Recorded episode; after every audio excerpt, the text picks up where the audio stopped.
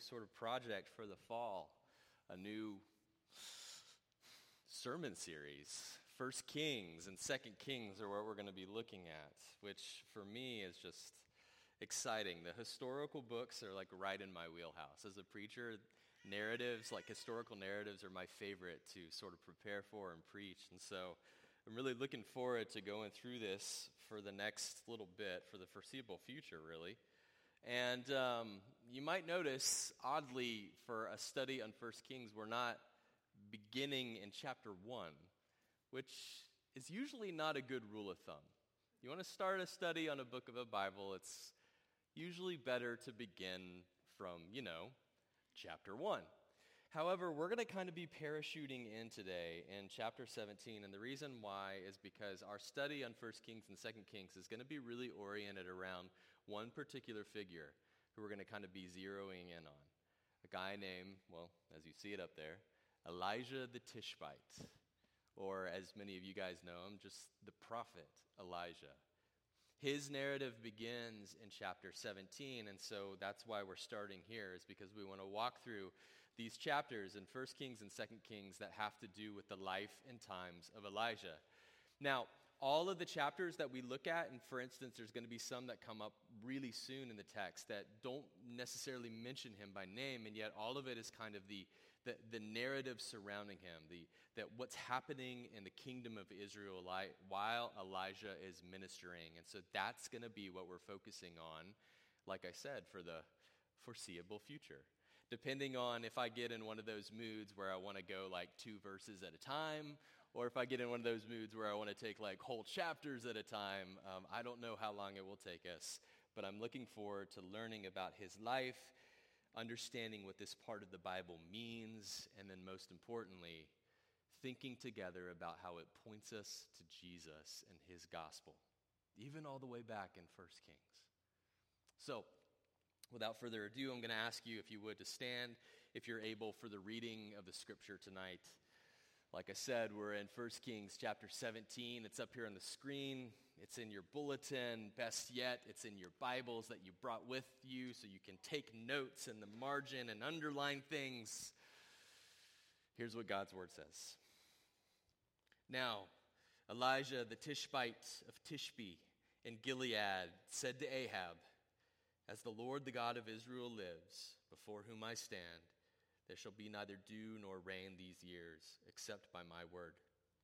And the word of the Lord came to him Depart from here and turn eastward and hide yourself by the brook Cherith, which is east of the Jordan. You shall drink from the brook, and I have commanded the ravens to feed you there. So he went and did according to the word of the Lord. He went and lived by the brook Cherith, that is east of the Jordan. And the ravens brought him bread and meat in the morning, and bread and meat in the evening and he drank from the brook. This is the word of God. Thanks be to him. Let's pray. Father, I ask that in these next few moments that you would bless us so that the words of my mouth would be pleasing in your sight and that the meditations of all of our hearts would be pleasing in your sight as well. Lord, allow us to have open ears and open eyes and clear minds to perceive what you're saying through this word to be challenged by it, and to be obedient to it. It's in the name of Christ that we pray. Amen. Amen. Thanks for standing. You guys can be seated.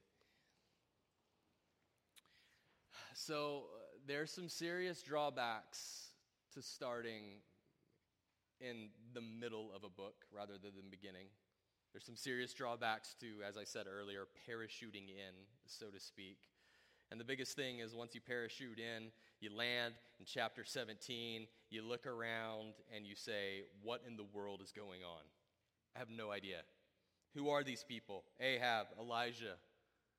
What is happening? Why is, the, why is God so angry at them? Why is he saying that he's going to shut up the heavens and make it where it won't rain? And then, probably for many of you, you're saying, What the heck is going on with the crows?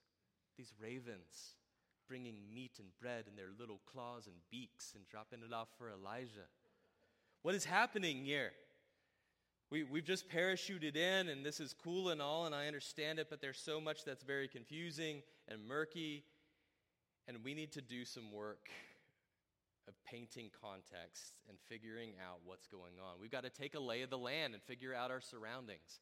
So, this opening sermon in the sermon series is kind of kind of backtrack a little bit and do the work since we're starting in chapter 17 we need to do the work of sort of uh, getting the lay of the land and figuring out what's happening contextually so we can understand truly and fully what's going on here so i hope that you'll bear with me today as i try to paint a little bit of that context so one thing that we have to do first is we need to just take a brief moment to look backwards and try to answer this question What has gone wrong in Israel to bring them to this point?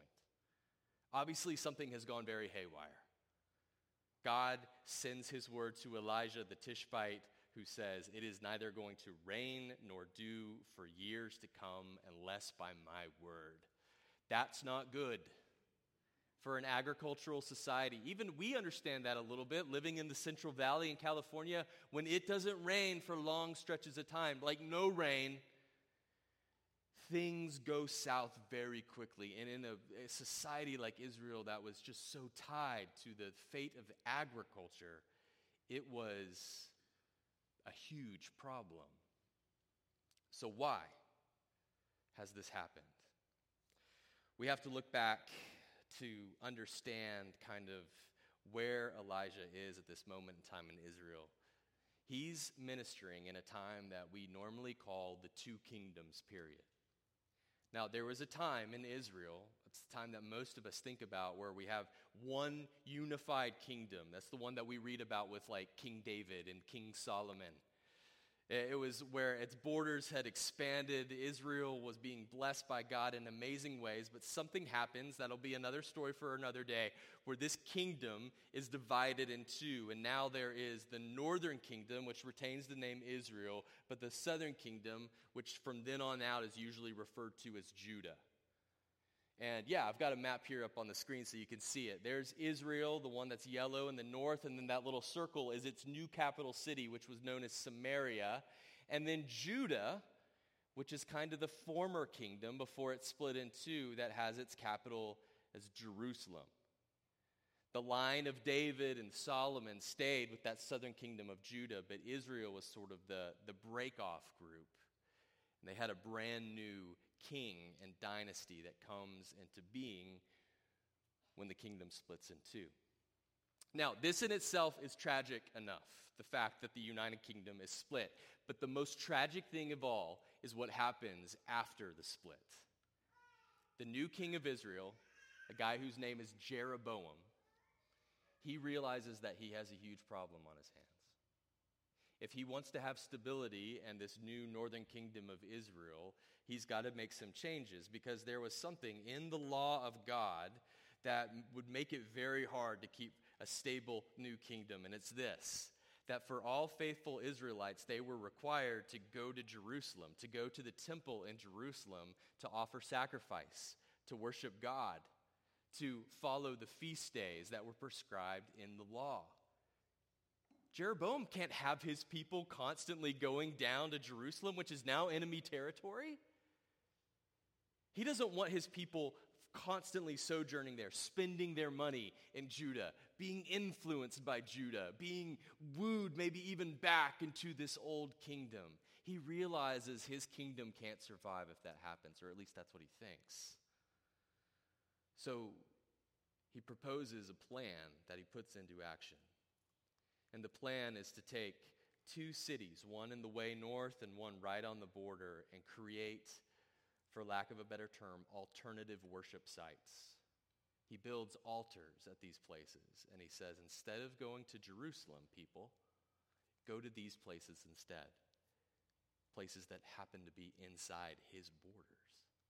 One of them is way up high in the north. It's a city named Dan where he creates a new altar. But then one of them is right on the border, almost as if to intercept people who are on their way to Jerusalem and kind of turn them aside on a detour and say, Worship here instead. It's a city named Bethel. And both at Dan and Bethel, he creates new altars. And then to top it off, he does something to try to entice the Israelites to go there. And he reaches way back into their history and he finds a snare that had always been a problem for them he creates two golden calves and puts them at those altars, one at Dan and one at Bethel, so that they would turn aside and worship there. Golden calf, I use that term to take your mind back to the story of the Exodus and after the people came out of Israel. More precisely, what Jeroboam made were these golden bulls, but the idea, the sentiment is the same. He's trying to do something that will entice the people to go worship instead. And he sets up those false altars and he sets the northern kingdom of Israel on this crash course of idolatry and disobedience to God. Now, those events happened generations before what we read about today, generations before the, time, the life and times of Elijah. And yet, what he did in setting up those false altars set Israel on this course of just snowballing and more and more idolatry, more and more disobedience, more and more distance from God, so that generations later, when Elijah comes on the scene, he encounters a king now named King Ahab, who is inherited all that disobedience that started with Jeroboam, and he has done it even worse than any came before him.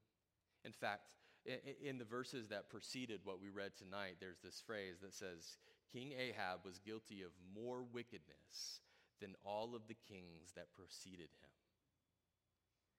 And the reason why that's the truth is because he took sort of this, uh, this trend toward disobedience and idolatry, and he went so much deeper and further with that. For one, he creates a marriage alliance with a foreign power by marrying a princess. Her name was Jezebel.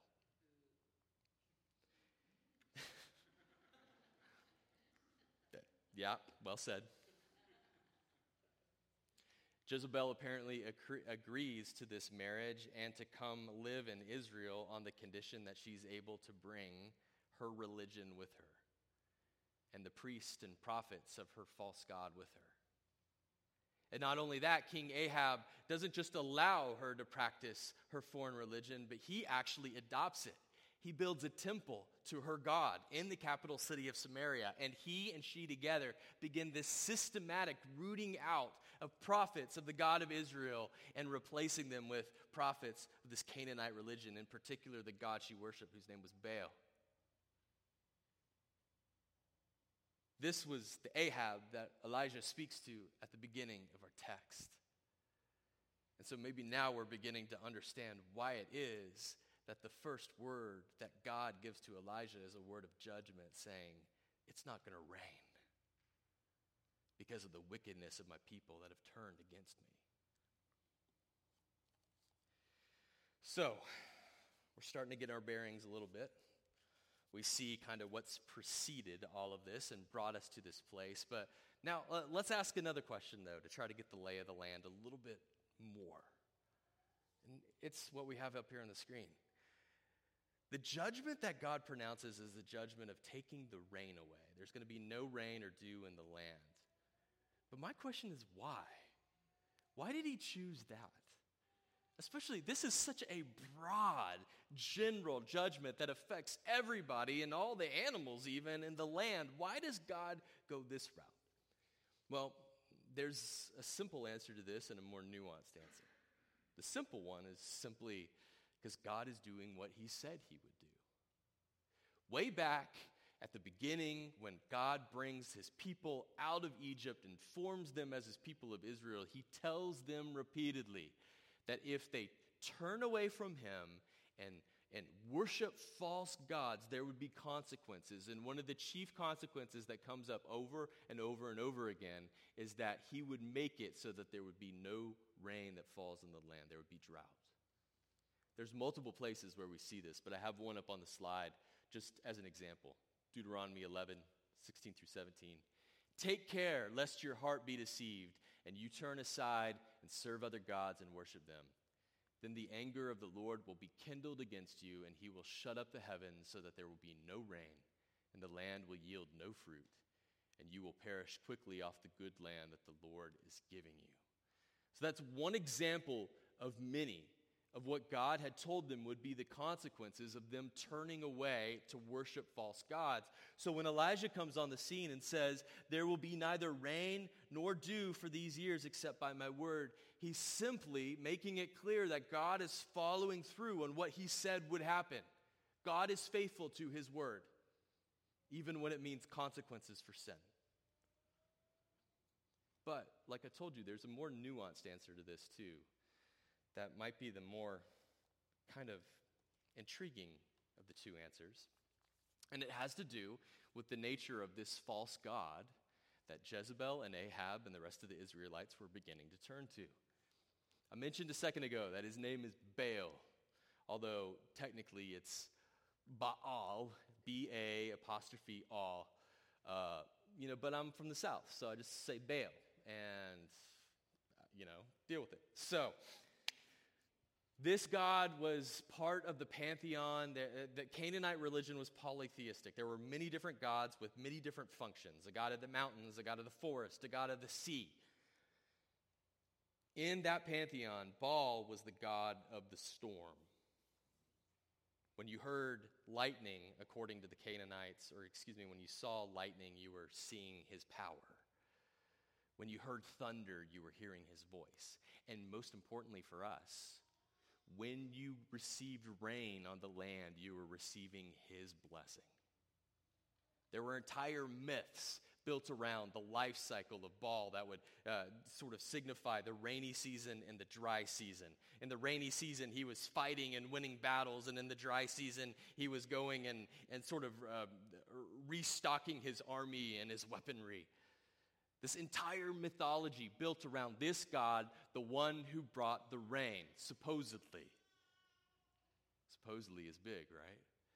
Because as you and I know, and as the Israelites should have known, Baal doesn't bring the rain. The God of the universe the Lord of Israel, the one who created the heavens and the earth, who controls all things in it. He's the one who controls the weather, the wind, the storms, the rain, not some false Canaanite God. And so when Elijah pronounces this judgment upon the people of Israel, what he's doing is saying, yes, God is being faithful to what he said would happen all those years ago, but he's also saying, listen, you have given yourself to a God thinking that you can control or manipulate him to make it bring rain. But he doesn't control rain, he doesn't even exist. The God of Israel does. He's the one that gives the blessing of rain. And this judgment is a sharp reminder to God's people of where true power actually lies, not in the false gods of our making but with the God of the universe who created us and controls all things by the word of his power. Y'all, this is going to be a theme that we see over and over and over again in our study of Elijah, in our study of 1 Kings and 2 Kings, where there is this clash of culture, this clash of ideas, where God's people are saying, we want to give ourselves to this false God that we think will give us blessing or prosperity, or in this case, rain.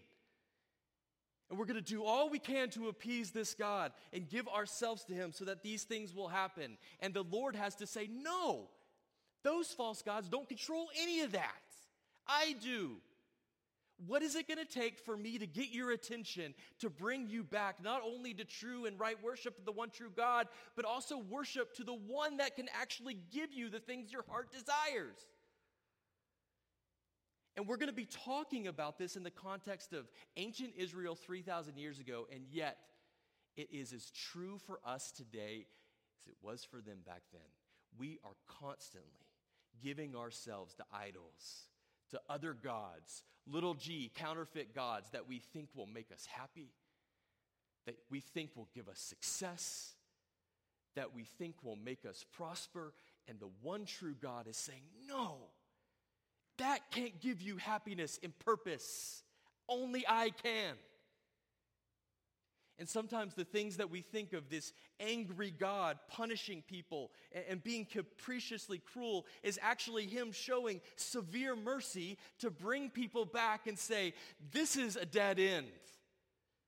And I will do whatever it takes to get your attention to prove that to you. We're going to see that theme over and over in the weeks to come. For now, I just want to put it on your radar. We'll be talking about it more as we walk through these chapters. But I want us to prepare our hearts to see what God might challenge in our life to say, You thought this God would bring you the rain, but He can't. Only I can. All right, so we parachuted in. Gotten a feel of what happened to bring us to this point. We've gotten a feel now of, of what it means for God to withhold the rain and how that's actually a theological statement, really, in the end. We've got one final question to hit before we're done tonight, and it has to do with our lead character, Elijah the Tishbite. I see the subtitle up there. Who is this guy? Seriously, this guy just, I mean, we started reading, and all we have is now Elijah the Tishbite of Tishbe said to Ahab. Surely there must have been before this some context about who his family is, where he you know, more specifically where he came from, like his origin story.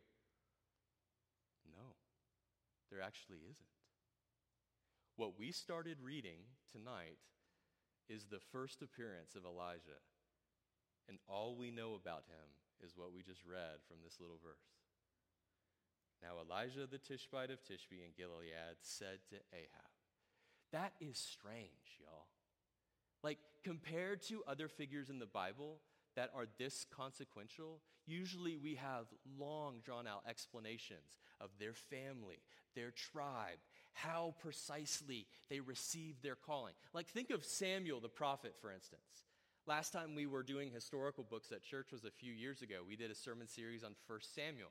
And we talked a lot about the um, circumstances of Samuel's birth his mother, how she prayed, and then how she dedicated him to temple service, and how he, as a, as a child, served with Eli, the, the priest, and how he heard the calling of God even as a young man. And we learned all these things about sort of, you know, quote unquote, his origin story. And by contrast with Elijah, we have none of that.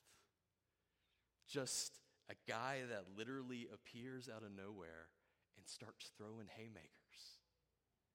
We know that he's from this city called Tishbe, which, um, spoiler alert, we have no idea, like, exactly where that is.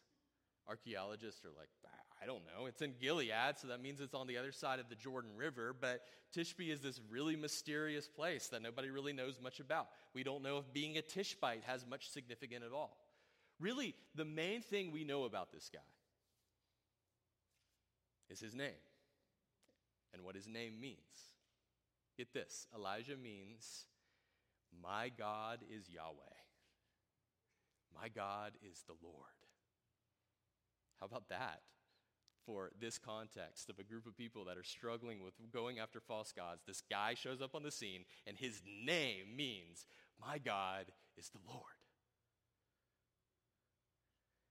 That's pretty much the extent of what we know about the background of Elijah. So, we're parachuting in today in chapter 17, but the irony is we know just as much about this guy uh, parachuting into the text as even people that may have been studying this for years with the chapters leading up to it. He literally shows up out of nowhere. What do you think that means? What do you think the significance of that is? I've Came across a few different options this week, all that were interesting and good.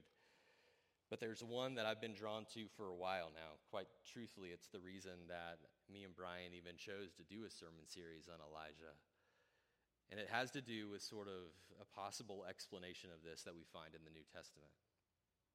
So, James chapter 5, the very end of the epistle of James, James is talking about prayer and the effectiveness of prayer in the believer's life. And he says this Elijah was a man with a nature like ours, and he prayed fervently that it might not rain. And for three years and six months, it did not rain on the earth. Then he prayed again, and heaven gave rain, and the earth bore its fruit. James is referencing the story that we read tonight. Although he, he gets a little bit ahead, and forgive me for that if you're like, oh man, that's a spoiler. Yeah, it's, it's true. You know, uh, as we get deeper, we're going to see that Elijah does pray to the Lord and it begins to rain again. But even though this is referencing our text tonight with the rain piece, what I want you to see is the very first phrase Elijah was a man with a nature like ours. Elijah was a person like us. He's not an angel, not an angelic being. He's not a, a mutant with superpowers and a cape. He's not even, he's a prophet, but he's not even the kind of prophet that we put up on a pedestal and say, wow, look at his holiness and righteousness and how godly he is and how much different he is for all human beings. No, according to James, Elijah was just an ordinary guy who trusted God. And I think that part of the reason why we have just scant details about Elijah and his background and his calling and his family is because the author of First Kings, Holy Spirit inspired, is wanting to make the same point. You're going to think that Elijah is some superhero, some person that's way different from you, in a class of his own, in a league of his own, some person that is so holy and righteous uh, that you could never do anything like you saw in his life and ministry. And yet, the reality is, both in James and even in the details of our text, the Bible is telling you the opposite that he's just an ordinary guy who trusted God, and God used him to do mighty things. Maybe that's the story of the Bible if we're really willing to look closely. Not of a bunch of heroes that God says, Look at how amazing you are, therefore I'll use you to do my work but just regular people who love and trust God. And mighty things happen because of it. And, and, let me speak clearly here. They don't do mighty things, God does mighty things through them. There are going to be multiple times in the Elijah narrative where we see the very humanness of Elijah. And we're going to be reminded that he's just an ordinary guy. But there will also be times where we see fire falling from heaven, where we see, uh, you know, I want to say high speed chases. They rode donkeys back then, so probably wasn't that high speed. But chases and running for your life and this huge clash between the gods and fire falling from heaven, there's going to be times where we are tempted once again to see him as a superhero, nothing like us. But he's just a guy like me you, saying, I trust the Lord and I want to be used by Him. It, it, dawned on me up in paradise this morning. I was preaching, and like I, I, I feel foolish for not thinking of this before. But all of a sudden, I was connecting the dots between what we're talking about today and what we've been talking about all this summer leading up to now about evangelism. And how so many people, I feel like, come away with any talk about evangelism, and their, their takeaway is that, ah, it's not for me.